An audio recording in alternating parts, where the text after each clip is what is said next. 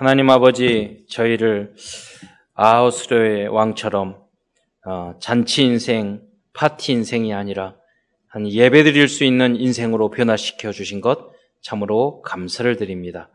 오늘 이 시간 하나님의 절대 주권으로 하나님의 인도하심으로 우리를 거룩한 주일날 주님의 성전에 불러 주셨사오니 우리 사랑하는 모든 성도들이 예배에 성공하게 하옵시며 강단 메시지의 제자가 될 수 있도록 은혜 내려 주시옵소서.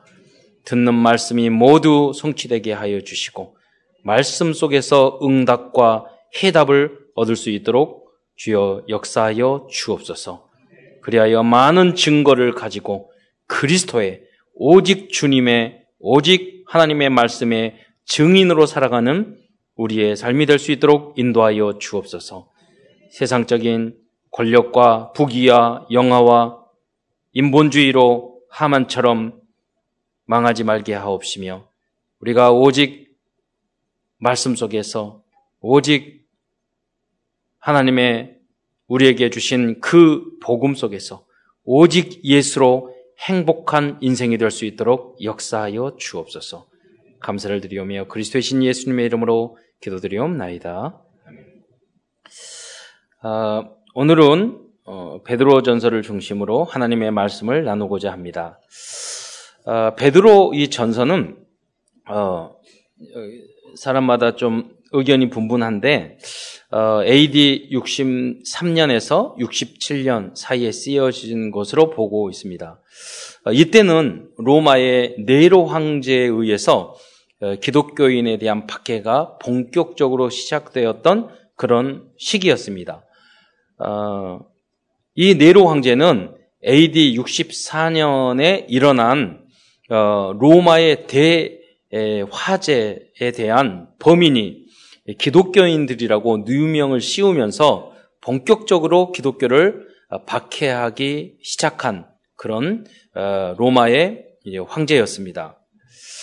사도 베드로는 이 베드로 전후서를 어, 적은 후 얼마 되지 않아서 네로 황제에 의해서 어, 심한 고문을 당하고 결국은 십자가에 거꾸로 달려 돌아가는 것으로 그렇게 어, 이렇게 전승이 되어 있습니다. 그러니까 이러한 장면을 영화로 만든 것이 여러분 잘 알듯이 코바디스라는 그런 영화죠. 좀 감동적인 부분이 있는데 나중에 여러분에게 이걸 약간 요약해 놓은 내용의 영상이 있더라고요. 그래서 여러분 전체 예, 카톡방에도 이렇게 띄어서 어, 어, 은혜를 같이 나눴으면 좋겠다 생각이 들었습니다. 어, 네, 어, 네로 황제는 사실은 그 배경도 그렇고 그 어머니도 굉장히 예, 악독한 어머니였고요. 본인 자체도 거의 정신병 수준이었죠. 어, 그래서 기독교인을 자기가 사실은 로마를 탁 불을 지른 거예요. 이렇게 불을 질러 놓고 거기다가 눈물을 막 흘리면서 예, 모든 뉘명을 기독교인들에게 씌우게 된 거죠. 어, 베드로 사도는 말년에 모든 어, 초대교인 교회의 성도들에게 존경을 받으며 어, 순교하였습니다. 그러나 예수님과 함께 사역을 했을 때, 어, 또 그 후로도 또 사도 바울과 사역을 했을 때까지만 해도 여러 가지 면으로 굉장히 부족한 모습을 많이 예, 보여주고 있습니다.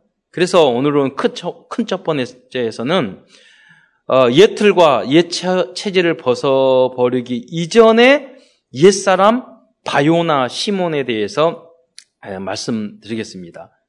에, 베드로의 원래 이, 이름은 시몬이었습니다. 이 시몬이라는 뜻은 이렇게 뭐 소리 어, 소리를 듣다 이런 뜻이거든요. 그러면 어, 많은 책을 찾아봤는데 정확하게 이 어원을 알고 있는 사람들이 없는 거예요. 거의. 그래서 그런데 사실은 이 시몬이라는 단어가 어디서 나오냐면 어, 신명기 6장 3절에 보면은 이스라엘아 들으라 그 말이 있거든요. 그 쉐마라는 말씀인데 아주 이스라엘 백성과 후대를 양육하는 데 있어서 하나의 하나의 모범이 되는 그런 성경 말씀이죠. 기준이 되는 말씀이죠. 거기에 보면 이스라엘아 들으라 이 말이 있어요. 그 들으라라는 그 말이 샤마입니다. 들으라. 이 히브리의 말이 이제 헬라 말로 변화되면서 시몬이라는 이제 말이 되는 거죠. 그래서 바요나 시몬이라 하는 것은 어, 바라는 건 아들이라는 것이에요. 요한의 아들 시모나. 예, 그러잖아요. 그러니까, 어, 바 요나라는 것은 요나의 아들이라는, 그러니까, 어, 시몬 베드로의 아버지의 이름이 요나인 거죠. 어, 그런데 이 시몬이라는 이름은요, 특별한 이름이 아닙니다. 우리 뭐 철수처럼, 예, 이제 주로 이렇게 순이 옛날에, 어, 이처럼 일반적으로 많이 사용되는 보통적인 그런 이름, 이름이었어요. 그런데 여러분 이스라엘 어떤 신학자들은요 이 시몬이란 말을 갈대라고 이렇게 표현하는 분도 있어요. 그래서 그런 원인이 무엇인가 했더니 다른 게 아니라 여러분 이스라엘이라 들으라 그랬는데 여러분 말씀을 듣고 여러분이 잘 실천하십니까? 이스라엘 사람은 잘 실천하나요? 잘 안 하죠. 그러니까 말씀을 잘 듣지도 않고 실천도 안 해요. 그러니까 이스라엘 말씀 갈대처럼 듣지만은 자꾸 말씀대로 안 살고 흔들리는 거예요. 그래서 그 단어 안에는 여러 가지 뜻이 있거든요. 그래서 시몬이라는 이 말에는 듣다, 또 긍정적인은 경청하다, 그런 말도 있지만은 흔들리다, 듣, 듣지 않다, 순종하지 않다, 이런 의미도 같이 포함되어 있는 거죠. 세월이 흘러다, 흘러다 보면은. 자, 그럼 이게 왜 중요한 거냐면, 이렇게 베드로는 변화 받기 전에 베드로의 옛 모습은 뭐냐면 옛틀은 자꾸 흔들렸어요. 부족한 게 너무 많았어요. 그 모습 가지고는 세계복음만 못하거든요. 그래서 예수님께서 베드로의 이름을 바꿔주세요. 뭘로 바꿔줬죠? 베드로라, 개바라 그랬어요. 이 개바라는 말은 아람어로 돌이란 뜻이고 또 어, 이제 그 그리스어로는 이제 베드로라는 예, 의미가 되는 거죠. 그래서 게바라 하기도 하고 베드로. 그러니까 베드로라는 이름은 예수님께서 다시 이렇게 만들 어, 바꿔 주신 그런 예, 말씀인 것입니다. 어, 많은 사람들은 베드로 사도가 열두 제자 중에서 이제 뭐 수제자라고 그렇게 어, 성경에는 그렇게 안 나와 있어요. 대체로 베드로 이름이 많이 나와요. 베드로 사건이 왜 그러냐면 베드로가 성격이 나서기를 좋아하는 성품이야. 가만히 있으면 되는데 자꾸 나서. 그러니까 이제 성경 안에서 그 모습들이 그러면 어느 정도 나섰느냐면요. 내가 말한 뜻이 무슨 말인지도 모르고 그냥 해. 그것을 뭐라고 하신 줄 아세요? 이렇게 강대상에서 이렇게 말하면 좀 죄송하지만 그것을 보면 헛소리라고. 근데 세계적으로 유명한 헛소리가 있어요. 뭐냐면 마태복음 16장 16절이에요. 주는 그리스도시여 살아계신 하나님의 아들이십니다. 이게 와, 완벽한 복음이거든요. 그런데 베드로서의 베드로 입장에서는 헛소리야. 뭐라 그러냐면 뜻도 의미도 알지도 못하고 툭 튀어나온 거야. 어디서? 그러니까 내가 알지도 못하는 말이 나왔으니 그 입장에서는 진리지만은 헛소리란 말이에요. 그러니까 예수님 뭐라고 그랬어요? 야, 너가 그것을 너에게 알게 한 일은 칭찬하지 않아요. 내가 알게 하는 혈육이 아니, 아니라 하나님이 가르쳐 줬다. 아니, 그렇게 고백했으면, 이야, 대단하다. 칭찬해 줘야 될 거 아니에요. 그런데 의미도 모르고 했으니 사실은 헛소리였죠. 그 사람 이제. 예. 그런데 하나님이 은혜를 받은 자죠. 그게 나중에 가서는요, 진짜 고백으로 변해요. 그게 뭐냐면, 사도행전 4장 12절. 그 이스라엘의 그 많은 지도자, 종교 지도자, 바리새인 서기관 앞에서 강하고 담대하게 이야기하죠. 사도행전 4장 천하 인간의 구원 얻을 만한 다른 이름을 우리에게 주신 일이 없느니라. 음. 지금은 여러분이 약간 헛소리를 하더라도 어느 순간 정말로 예수가 그리스도임을 깨닫고 정확한 여러분의 신앙 고백 그리고 복음을 전하는 그 시간표가 이미 와 계시는 분도 많이 계시지만 모두 다 그렇게 될 줄 믿습니다. 어, 제가 이 베드로를 연, 연구를 좀 했더니요. 정말로 우리 인간이 가지고 있는 모든 단점, 허점, 이게 이걸 다 가지고 있는 거예요. 그래서 이게 설교를 준비하면서 너무 많아가지고 찾다 찾다. 그래서 아 베드로 전후서 일부분은 전서에 하고 이 나머지 부분은 후서에 해야지. 그렇게 생각할 정도로 부족한 부분이 많았습니다. 그 첫 번째는 베드로의 옛 모습입니다. 옛, 옛 벗어나지 못한 옛틀이죠. 교육 수준이나 학문이 높지 못한 평범한 어, 그렇게 평가를 받은 그런 사람이었어요. 사도행전 4장 13절에 보면은 본래 학문이 없는 범인이 음, 범인으로 알다가 이상이 여기며 그렇게 표현이 됐거든요. 여러분 이게 큰 상처가 될 수 있습니다. 뭐냐면 학벌. 제가 아시는 그분은 이제 학벌이 좋은 학교를 못 나오고 그냥 고등학교 뭐 우리는 과거 우리 저희 할아버지 할머니도 다 한글도 잘 모르셨어요. 그래 다 그랬잖아요. 여러분 여러분 할아버지 할머니도 그러셨을 거예요.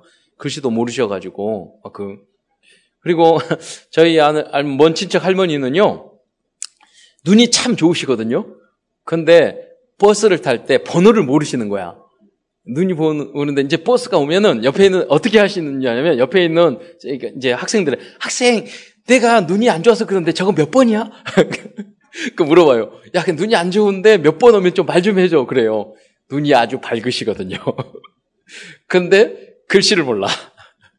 자존심은 있으셔가지고 그렇게 표현한 걸 제가 봤거든요. 아, 그래서 우리 할머니도 살아남는 어, 방법을 다 아시는구나. 지혜는 있으시는구나. 저희 할머니도 친할머니도 콩나물 장수하셨는데요. 계산이 그 기가 막히게 맞아요. 뭐냐면 당신의 계산법을 창자, 창조하셨어. 그래가지고 이렇게 돈 계산을 하셔서 딱딱 정확히 맞, 맞추시더라고요. 그래서 아, 지혜는 있으시구나. 그러나 사실은 그 마음속에는 어떤 게 있냐면 학벌에 대한 열등감. 이게 분명히 있거든요. 그 상처와 아픔이 있거든요. 베드로도 그래, 그랬단 말이에요. 학무님. 어, 제가 아시는 그분도요, 어, 고등학교 졸업했는데, 그것도 그 좋은 학벌이죠. 그런데, 모든 만사를 행동을 할 때 그 열등감으로 말하고 행동하고 판단하고 일하고 그래요. 그러니까 그 열등감을 메끼기 위해서 열심히 일을 해요. 그 열등감을 메꾸기 위해서 잘난 척해요. 그 열등감을 메꾸기 위해서 꼭꼭 아는 척해요. 베드로잖아요. 저 때 저 말을 안 하면 훨씬 인격적인데 가만히 있었으면 좋겠는데 툭툭 아는 척해. 왜 그러냐면 열등감 메꾸려고.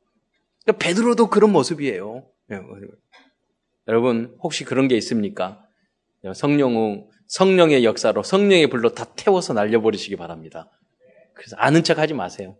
그냥 자꾸 잘난 척하지 마시고 나서지 마시고 예 그래 성령으로 거듭난 사람의 모습일 수도 있죠.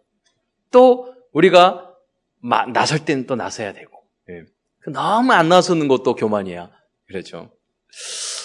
두 번째, 직업도 업으로 대단하지 못했어요. 직업에 대한 열등감. 마태복음 4장 17절 보면은요, 그, 어, 그 형제 안드레가 바다에 그물을 던지는 것을 보시니 그들은 어부라. 어부 출신이에요. 어떻게 보면. 음. 어, 당시에는 서기관도 있고 바리새인도 있고 뭐 그렇잖아요. 직접으로 뛰어난 음, 그, 그런 영적 지도자도 아니었어요. 근근히 바다도 큰 바다도 아니고 배도 큰 배도 아니었어요.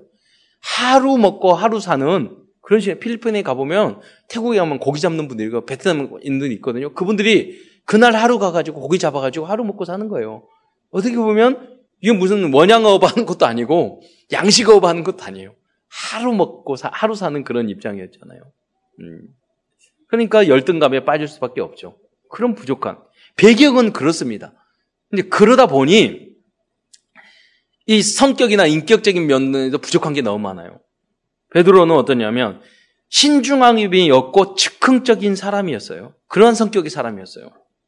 예수님의 예수님이 무리를 걸어오는 것을 보고 뭐냐면 어느 정도 즉흥적이지 않으면 그걸 보고 감동을 해가지고 제 뛰어내리는 거예요. 뛰어내리다가 물에 푹 빠지니까 나 살려주십시오. 이런 거예요. 내려가지를 말든지, 예? 아니 물에 빠져 죽든지. 그렇게 믿음으로 걷든지 해야 되는데 빠져가지고 괜히 나서가지고 물에 빠져가지고 그걸 뭐라고 그러냐면 자꾸 오늘 저속한 말을 하는데 좀 제가 저속해가지고 그걸 좀 약간 쪽팔리는 그런 모습이죠. 다른 사람 모습을 왜 저렇게 나서가지고 저러냐고. 마태복음 14장 3절에 보면요. 바람을 보고 무서워 빠져가는지라 소리 질러 이르되 주여 나를 구원하소서 이렇게 이야기하는 거예요. 예. 참 창피한 일이죠. 어떻게 보면. 그런 모습이었어요. 아주 즉흥적이고. 예. 그리고 베드로는요 책임감도 없고 어, 또 신중함도 없는 그런 단순한 사람이었어요. 사실은 보면 어른이고 그리고 여러분 부모님이고 그러면 그러지만은요 이러한 이게 우리의 모습이에요. 우리가 가지고 있는 그 부족한 연약한 그 모든 모습을 예수님의 수제자 이 베드로가 다 가지고 있었던 거예요. 그런데 결과적으로 하나님이 이 베드로를 시대적인 인물로 변화시켜서 쓰신 줄 믿으시기 바랍니다. 우리도 그거예요. 우리도 그렇게 쓰임 받을 수 있다는 거예요. 음. 그런 연약한 그런 단점 많이 있지만 복음 안에 있으면 하나님의 말씀 속에 있으면 예배에 성공하면 완전히 이전 것은 지나갔으니 보라 새 것이 된 그 응답을 여러분이 다 받게 되는 줄 믿으시기 바랍니다. 오늘의 메시지의 중요한 요지죠. 마태복음 26장 33절에 보면 어, 떤 모습이 나옵니까? 예수님께서 말씀하시기를 이제 이제 어, 내가 때가 되어서 내가 어, 그 로마 사람들에게 또 유대인들에게 잡혀갈 건데 여기 있는 사람이 다 나를 버리리라. 그렇게 말을 하니까 저 같으면 여러분 같으면 그랬을 거예요. 아 그래요? 아 저는 그러지 않아야 될 텐데 그 저는 예? 저는 그러면은 그렇게 안 하도록 노력해 보겠습니다. 이렇게 말하면 좋겠는데 여기 보세요. 이 26장 30절 보면 베드로가 대답하여 이르되 모두 주를 버릴지라도 나는 결코 버리지 않겠나이다. 이 말을 해요. 안 버렸나요? 그 세 번이나 부인하고 버렸어요. 예. 말을 하지 말든지. 예. 그런 모습이에요. 또 성격도 급하고요. 철이 없어 없이 나서기도 좋아하는 그런 사람이었어요. 어느 정도 급했느냐? 예, 뭐, 저 요한도 성격이 급했잖아요. 그 우레의 아들이라고. 혈기도, 욱하는 혈기도 있어가지고. 그래가지고 요한복음 18장 10절에 보면, 예수님이 이제 그, 그 대제사장 여기서 잡혀가게 하니까 그 대제사장들이 군대를 보낸단 말이에요. 그 중에 종 하나가 말고라는 사람이 있었어요. 그 잡으러 오니까 칼을 뽑아가지고 집 쳤어요. 그러니까 그 귀가 잘라졌단 말이에요. 사실은 목을 치려고 했었던 것 같아. 예. 욱하면 못 참는 인간이야. 또 폭력적이지도 한 거죠, 사실은. 그러니까 요한복음 18장 10절에 보면 이에 시몬 베드로가 칼을 가졌는데 그것을 빼어 대제사장의 종을 쳐서 오른쪽 귀를 베어 버리니 이런 내용이 나오거든요. 베드로. 그러면서 이럴 때는 또 욱할 때는 용기가 있는데 또 어떻게 보면 용기도 없는 그런 사람이에요. 예. 뭐냐면 예수님이 이제 잡혀서 그, 그, 이, 이 대제사장 끝뜰에 있었단 말이에요. 그 옆에서 모닥불 피고 있는데 예수님이 끌려가니까 구경하고 있었어요. 그러니까 옆에 있는 사람들이 아니 예수님하고 저, 저, 저자하고 같이 다니던 사람이 아니냐 그렇게 말을 하니까 베드로가 절대 아니다 그러면서 나중에 가서는요 저주하면서 부인해요. 예. 마태복음 26장 72절에 보면은 베드로가 맹세하고 또 부인하여 이르되 나는 그런 사람을 그 사람을 알지도 못했다고 말을 해요. 그러니까 어, 베드로의 이 모습을 보면요 도저히 이해가 안 되는 성격이에요. 이 up down이 얼마나 심한지. 예. 그런데 비정상적이고 정신적인 약간 문제가 있는 수준. 그러니까 무시당할 수밖에 없죠. 갈라디아서 2장 14절에 보면은요, 아랫사람들에게 꾸지람을 어, 듣는 그런 당할 정도로 권위가 없는 사람이에요.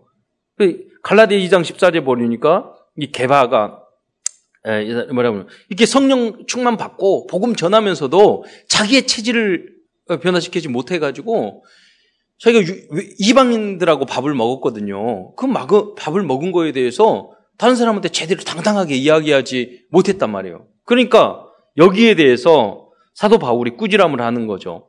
뭐 갈라디아 2장 14절 그 중간에 보니까 이 개바에게 이르되 내가 유대인으로서 이방인을 따르고 유대인답게 살지 않으면서 어찌하여 억지로 이방인을 유대인답게 살게 하려 하느냐 이러면서 어떻게 보면은요 전도사 수준밖에 안 되는 이 사도 바울이 막 사역을 하는 사도 바울이 어떻게 보면 저 어른 목사님에게 꾸지람하는 그런 식이에요. 그러니까 이렇게 밑에 사람한테도 이제 그, 그 인정받지 못하는 무시당하는 그런 인격의 소유자였던 것입니다. 베드로는요 철도 없고 단순하고 어떻게 보면 기억력도 별로 없는 사람이에요. 왜냐하면 예수님을 세 번 부인하고 예수님 부활해서 나타나니까 어디, 어떻게 하는 줄 아세요? 배를 타고 있었는데 예수님이 저기서 부활하신 예수님 나타났어요. 딱 보니까 예수님인 것 같거든요. 그러니까 우리가 보통 물로 뛰어들려고 할 때는 어떻게 하죠? 옷을 벗고 뛰어들지 않습니까?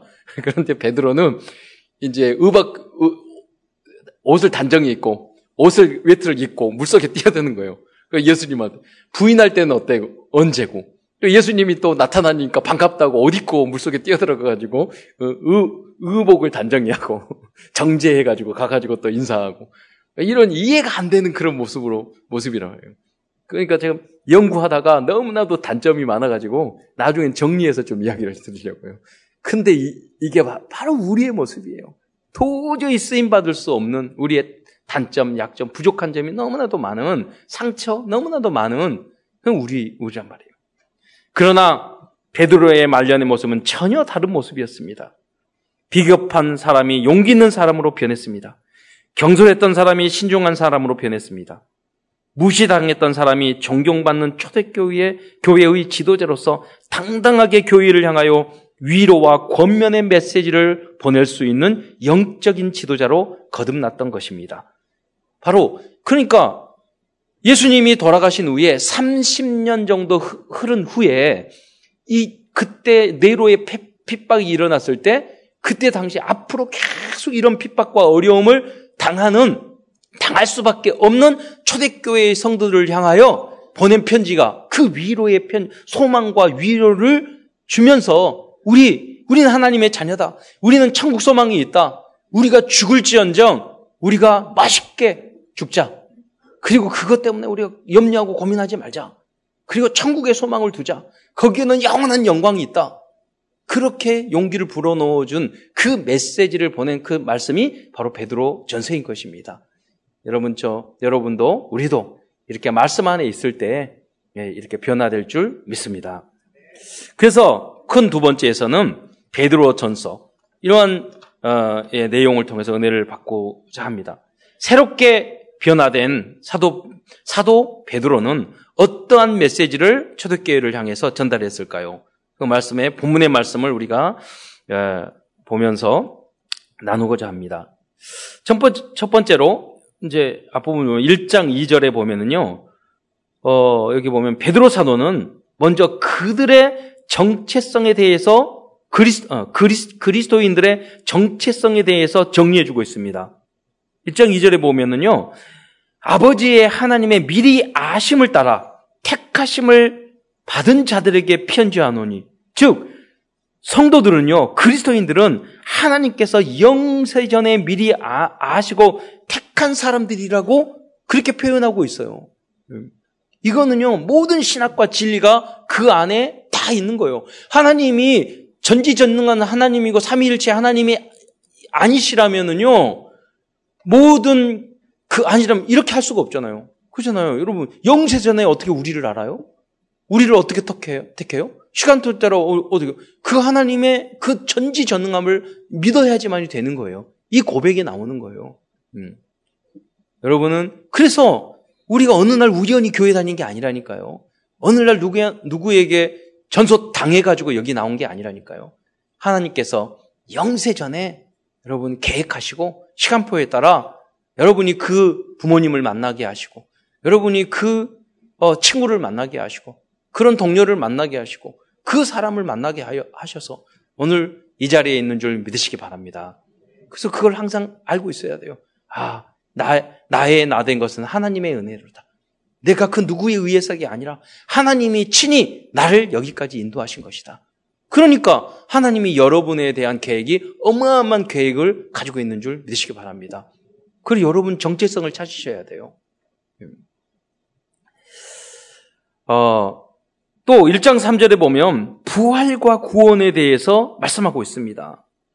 어, 과거에 알지도 못하고 주는 그리스도이시여 살아계신 하나님의 의미도 모르고 고백한 그런 수준이 아니에요. 여기 보면 1장 3절에 보면 예수 그리스도를 죽은 자 가운데서 부활하게 하심으로 말미암아 우리를 거듭나게 하사 이렇게 이야기하고 있거든요.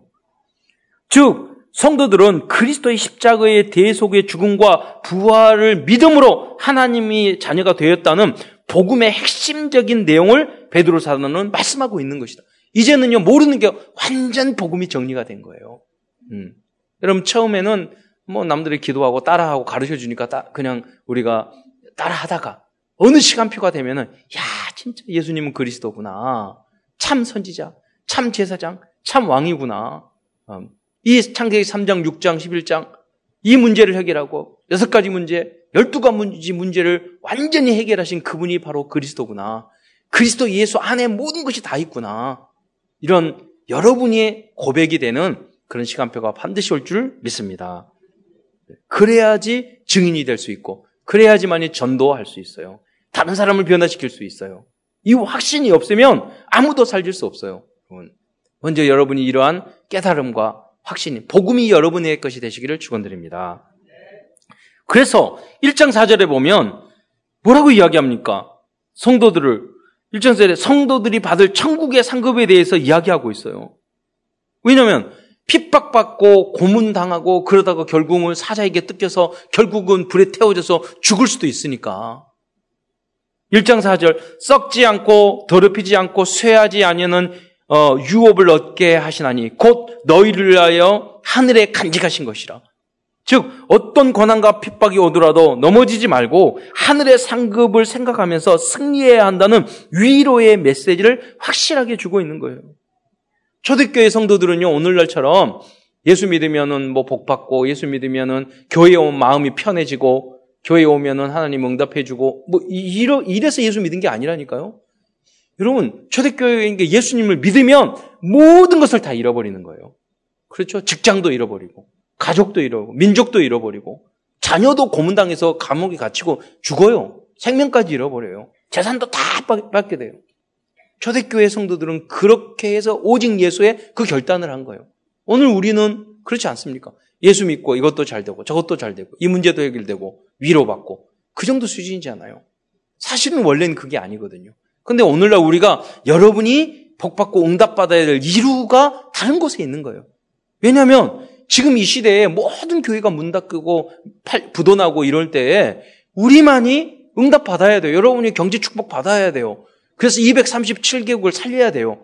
그런 시간표이기 때문에 우리는 그런 응답을 받아야 되는 거지. 원래 초대교회라면 우리는 주님 때문에 모든 것을 다 잃어도 오직 하늘나라를 바라보면서 감사할 수 있어야 돼요. 그게 그리스도인이에요. 여러분, 이걸 뛰어넘어서 이제 우리가 어, 정말로 세계 살릴 수 있는 그러한 응답까지 누리는 여러분이 되시기를 축원드립니다. 1장 아, 6절에서 8절 어, 그 사이에 보면요. 그리스도인들이 이 땅에서 받은 고난과 핍박을 이 땅에서 받지만 결국은 뭐라고 합니까? 칭찬과 영광과 존귀함으로 보상을 해 주실 것이라는 소망을 주는 메시지를 하고 있어요. 1장 그래서 1장 6절에 보면 그러므로 너희가 이제 여러 가지 시험으로 말미암아 잠깐 근심하게 되지 않을 수 없으나 오히려 크게 기뻐하는도다.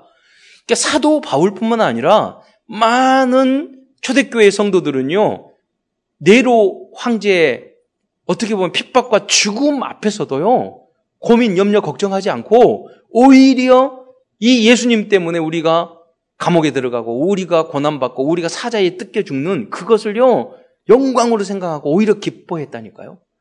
내 남편이 끌려가서 십자가에 달려 죽었대. 어, 내 삼촌이 끌려가서 우리 성도들이 끌려가서 지금 고문당해가지고 그 예, 정말로 채찍에 맞아서 맞아서 죽었대.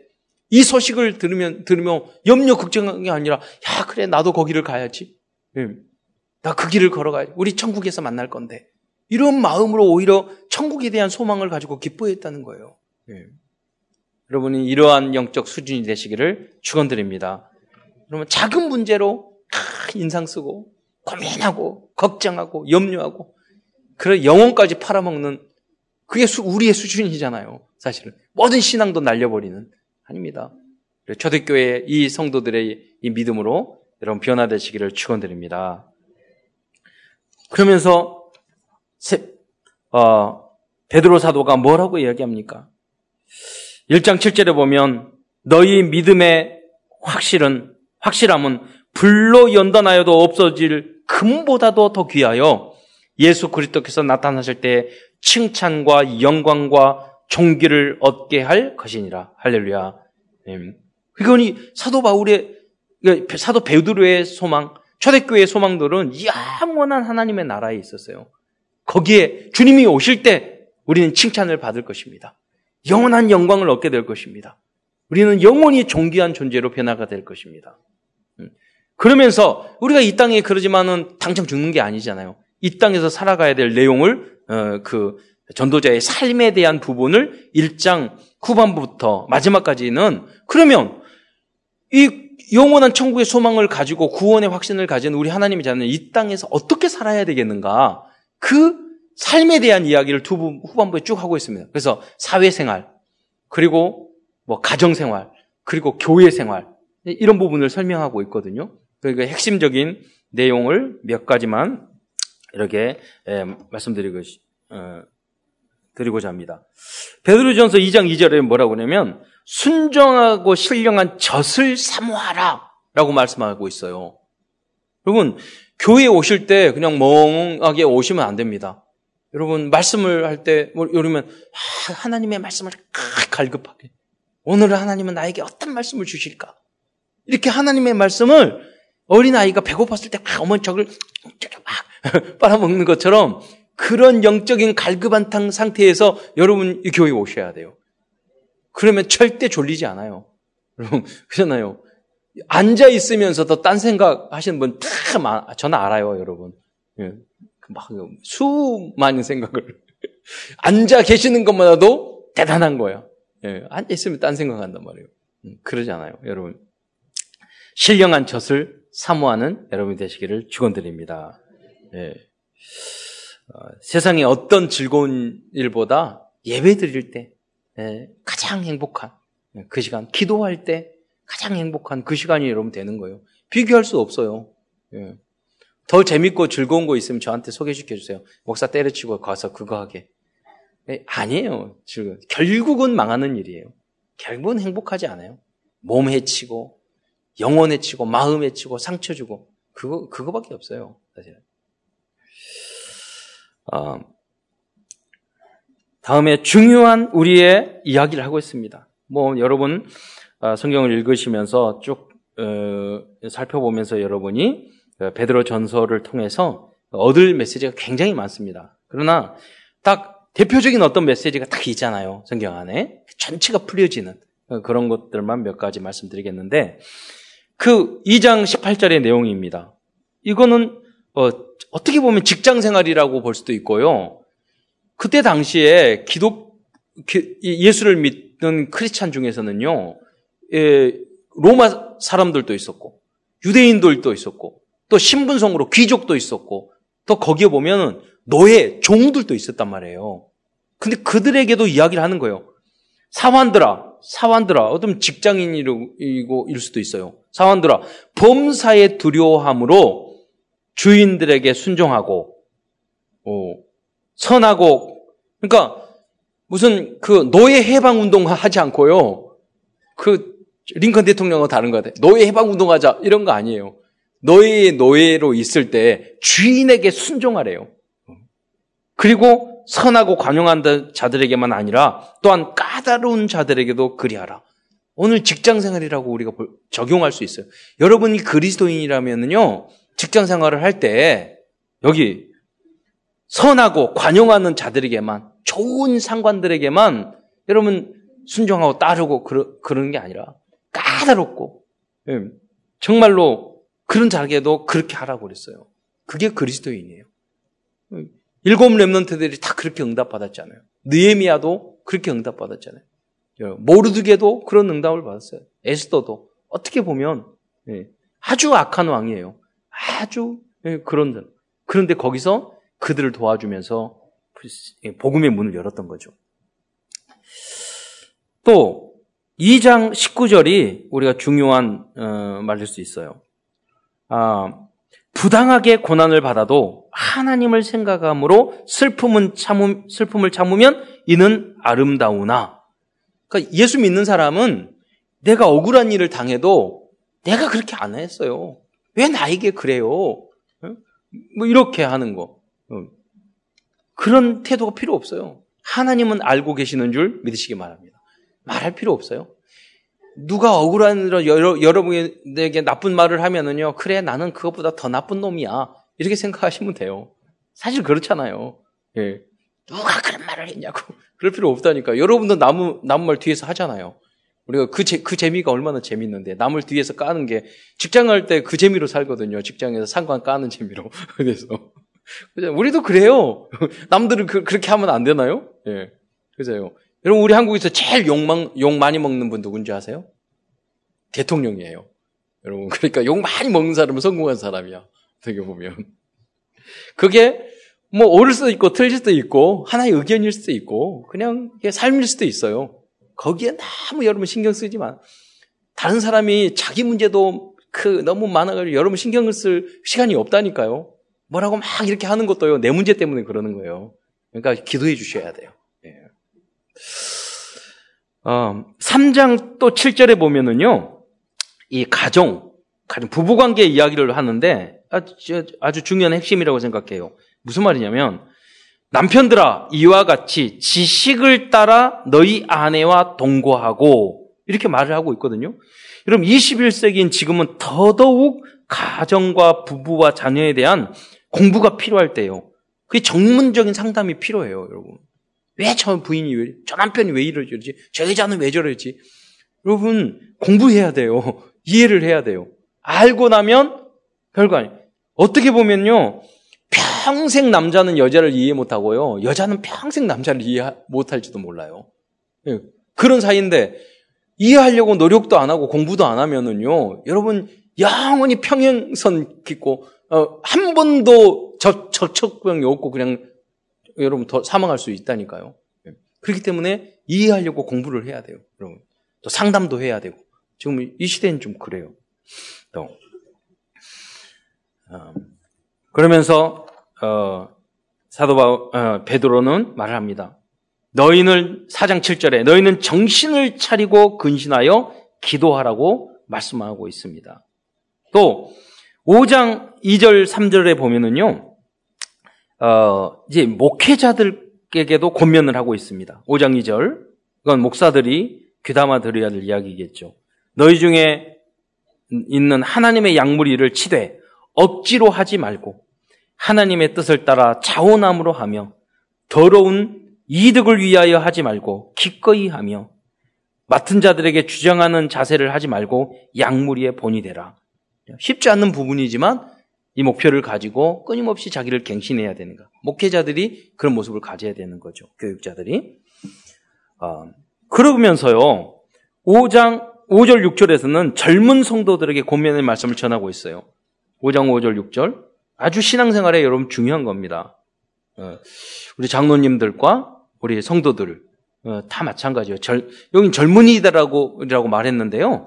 뭐 모두 성도들이 해당되는 이야기일 것입니다. 젊은 자들아 이와 같이 장로들에게 순종하고 이 장, 지금 말하는 여기 여기서 말하는 장로는 목사를 말하는 거예요. 목회자들 영적인 지도자들에게 지도자들에게 순종하고 서로 겸손으로 허리를 동이라 하나님은 교만한 자를 대적하시되 겸손한 자들에게 은혜를 주시니라. 그럼 교회 안에서 장로님들도 그렇고 성도들도 목사님들 막 가르치려고 그러고요. 막 이렇게 지적하려고 그러고요. 교만한 행동을 하시면 안 돼요. 왜냐하면 하나님의 말씀의 대언자기 때문에 목사님들이 못돼 먹더라도 베드로 같이 못돼 먹더라도 정경하고 그래야지 하나님의 말씀이 들려와요. 근데 제가 뒤에서 자꾸 어, 안 맞을 수도 있지만은요. 진심으로 비판하고 진심으로 이렇게 하잖아요. 교만한 마음으로 평가하고 그러면은 하나님의 말씀이 나에게 들리지 않아요. 그러니까 무서운 일이에요. 신앙생활 자체가 안 돼요, 절대로. 네. 그래서 여기 자리에 있을 때는요, 여러분, 목, 목회자도 마찬가지예요. 이 강대상 안에 있을 때 하나님에 대한 대로 어떤 말은도 할수 있어야 돼요. 그러나 내려갔을 때는 항상 겸손하게 뭐든지 받을.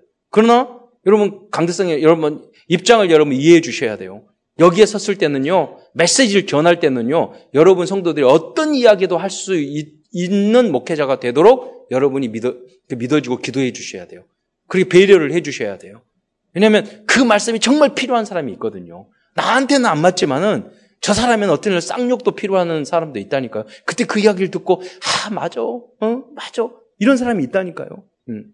그렇기 때문에 이런 그러면 어, 저 말은 나한테 안 맞는 말이다 이렇게 생각하시면 돼요. 하나님이 누구를 위해서 주신 말씀이다 라고 생각하시면 되는 거죠. 음. 어, 그래서 5장 6절에 보면 그러므로 하나님의 능하신 손 아래서 겸손하라. 때가 되면 너희를 높이시리라. 교회 안에서는 여러분 항상 겸손하시고 말씀을 받을 때 하나님의 말씀을로 받고 또 목회자들은 주장하는 태도를 갖지 않고 정말 성도들을 사랑하는 마음을 하되 정말 사랑하면 바른 이야기를 해주잖아요. 뭐, 뭐 요새는요 성, 성도들이 상처받는 이야기 안 해요. 왜 교회 안 나, 교회가 많잖아요. 다른 데 갈까봐. 그러니까 제대로 된 메시지가 안 되는 거예요. 그건 교회가 아니에요. 그거는 설교가 아니에요. 네.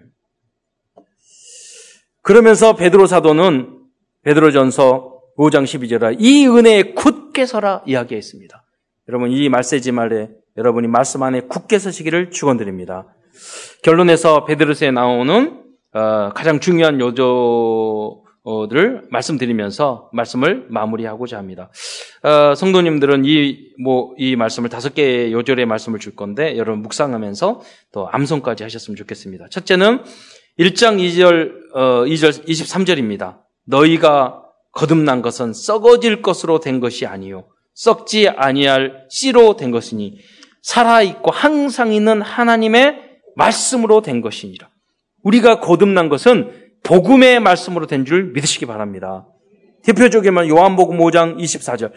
이 복음의 말씀입니다. 내가 진실로 진실로 너에게 이르느니 내 말을 듣고 나 보내신 이를 믿는 자는 영생을 얻었고 심판에 이르지 아니하나니 사망에서 생명으로 옮겼느니라. 여러분 예수를 그리스도로 믿는 사람은 심판을 받지 않고 여러분 사망에서 생경으로 옮기신 줄 믿으시기 바랍니다.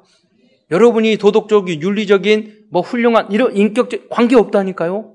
우리가 거듭나는 것은 하나님의 말씀으로 언약으로 거듭나게 된 줄 믿으시기 바랍니다.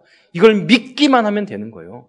믿는 자는 하나님의 영광을 보고 구원받는 거예요. 천국 가는 거예요. 믿음으로 가는 거지 행위로 가는 게 아니에요. 우리가 믿고 구원받았기 때문에 이 땅에서 빛과 소금에 많은 사람을 살려야 되기 때문에 그런 인격적인 변화도 필요한 것이지 우리가 인격적으로 변화됐다고 그래서 우리가 구원받는 게 아니란 말이에요. 훌륭한 인격을 가졌다고. 믿음으로 하나님의 언약으로 우리가 구원받은 줄 믿으시기 바랍니다. 여러분이 거듭나는 게 말씀으로 거듭난 거예요. 두 번째 베드로전서 2장 9절의 말씀입니다. 여기서는 우리들의 정체성과 사명을 말해 주고 있습니다. 그러나 너희는 택하신 족속이요 왕 같은 제사장이요 거룩한 나라요 그의 소유된 백성이니 이는 너희를 어두운 데서 불러내어 그의 기이한 빛에 들어가게 하신 이에 그 기이한 빛에 들어가게 하신 누가 누가죠? 누구죠? 그리스도예요. 빛에 들어가신 이에 아름다운 덕. 아름다운 덕이 뭐예요? 복음이에요, 복음. 네. 이 복음을 선포하게 하려 하심이라. 하나님은 그래서 우리를 왕 같은 제사장으로 불러 주신 줄 믿으시기 바랍니다. 다음은 3장 15절의 세 번째 말씀입니다. 여기서는 하나님의 자녀들의 영적과 아, 하나님의 자녀들은 영적과 복음 메시지를 항상 준비해야 할 것을 어, 말씀하고 있습니다. 15절에 너희 마음에 그리스도를 주로 삼아 영접을 말하는 거죠. 네. 삶의 주인으로 삼아 거룩하게 하고 이제 하나님의 자녀가 됐으니까 베드로 사도 말하는 것처럼 모든 면에서 영육간의 육과 영과 혼이 우리 거룩하게 돼야 돼요. 거룩하게 하는 도전을 하고 너희 속에 있는 소망에 관한 이 복음에 대한 어, 예수님 너 너는 세상이 감당하지 못할 아 저 사람 왜 저렇게 살지? 왜 저렇게 자기를 막 욕하는데도 괜찮아요? 원수까지도 사랑하고 용서하지? 그런 그런 데는 이유 이유를 말했어요. 예수 그리스도께서 나를 위하여 십자가 영원히 명말 당할 수밖에 없는 나를 이렇게 용서해 주셨으니 내가 어떻게 다른 사람에게 손가락질할 수 있어? 예, 바로 이 복음을 전하는 거예요. 소망에 관한 이유를 믿는 자들에게 대답할 것을 항상 그분이 선지자요 제사장이요 왕이다. 그분이 그리스도다. 여러분이 증거할 수 있는 증인이 되시기를 축원드립니다. 그러면서 온유함고 두려워만 하라. 막 예수님을 너무 예수님 예수 믿으면 불신 지옥 천다. 너 예수 안 믿으면 지옥 가. 뭐 이런 식으로 복음 전하기가 상처 입잖아요. 그러니까 오히려 복음 전할 때는 더 조심스럽게 온유하고 두려움으로 하라. 네. 최 목사님도 항상 이걸 말씀하셨잖아요. 이 안에 다 들어있거든요. 네 번째로 아주 중요한 것입니다. 이제 우리가 신앙생활에 무엇보다도 뜨겁게 사랑을 할지니 사랑은 흔한 죄를 덮는이라고 말했습니다. 마지막으로 베드로 사도는 모든 성도들이 이제 주님이 오시는 날까지 세상의 문제와 사탄과 영적 싸움에서 승리해야 한다는 것을 권하고 있습니다. 그 내용이 베드로전서 5장 7절부터 8절에 서의 내용입니다. 너희 염려를 다 죽게 맡기라. 이는 그가 너희를 돌보심이라. 근심하라, 근신하라, 깨워라. 너희 대적 마귀는 우는 사자와 같이 두루 다니며 삼킬 자를 찾나니 이 두려움이요, 무서운 것입니다. 마귀를 불러들이는 거예요. 여러분, 그, 영화를 가끔 보니까, 그, 저기, 에, 상어가 바닷가에서 상어가 사람을 이렇게 물을 때는 어떻게, 어떻게 무냐면, 이 피냄새를요, 몇 킬로 밖에서도 맡는데요. 그러니까 사람 상처가 있으면, 빨리 또, 이게, 막 상어떼가 몰려와가지고 막 무는 거예요. 피나면. 예. 여러분, 만약에 여러분은 근심, 염려, 걱정하잖아요. 빨리 있던 사탄도 그 냄새를 확 맡고 확 와가지고 이런 콱 물어버릴 거예요. 네. 여러분 항상 기뻐하고 모든 염려를 죽게 맡겨버리는 여러분 되시기를 축원드립니다. 미세먼지처럼 가만히 있어도 염려, 건진, 걱정 들어와요. 24시간 여러분 기도하셔야 돼요. 말씀 붙잡아야 돼요. 그래서 승리하는 어, 여러분이 될 줄 믿습니다. 끝으로 복음 안에서 완전히 변화된 사도 어, 베드로가 전해주신 이 언약의 말씀을 굳게 붙잡고 새틀 새 사람으로 변화되어 그리스도의 절대 제대로 쓰임 받는 모든 성도들이 되시기를 주 예수 그리스도의 이름으로 어, 축원드립니다. 기도하겠습니다. 사랑해 주님 감사를 드립니다. 우리의 옛 모습 아니 지금의 모습도 베드로와 같은 모습이 있고 아니 어떤 부분은 베드로보다 더 못한 부분도 어, 많은 우리입니다.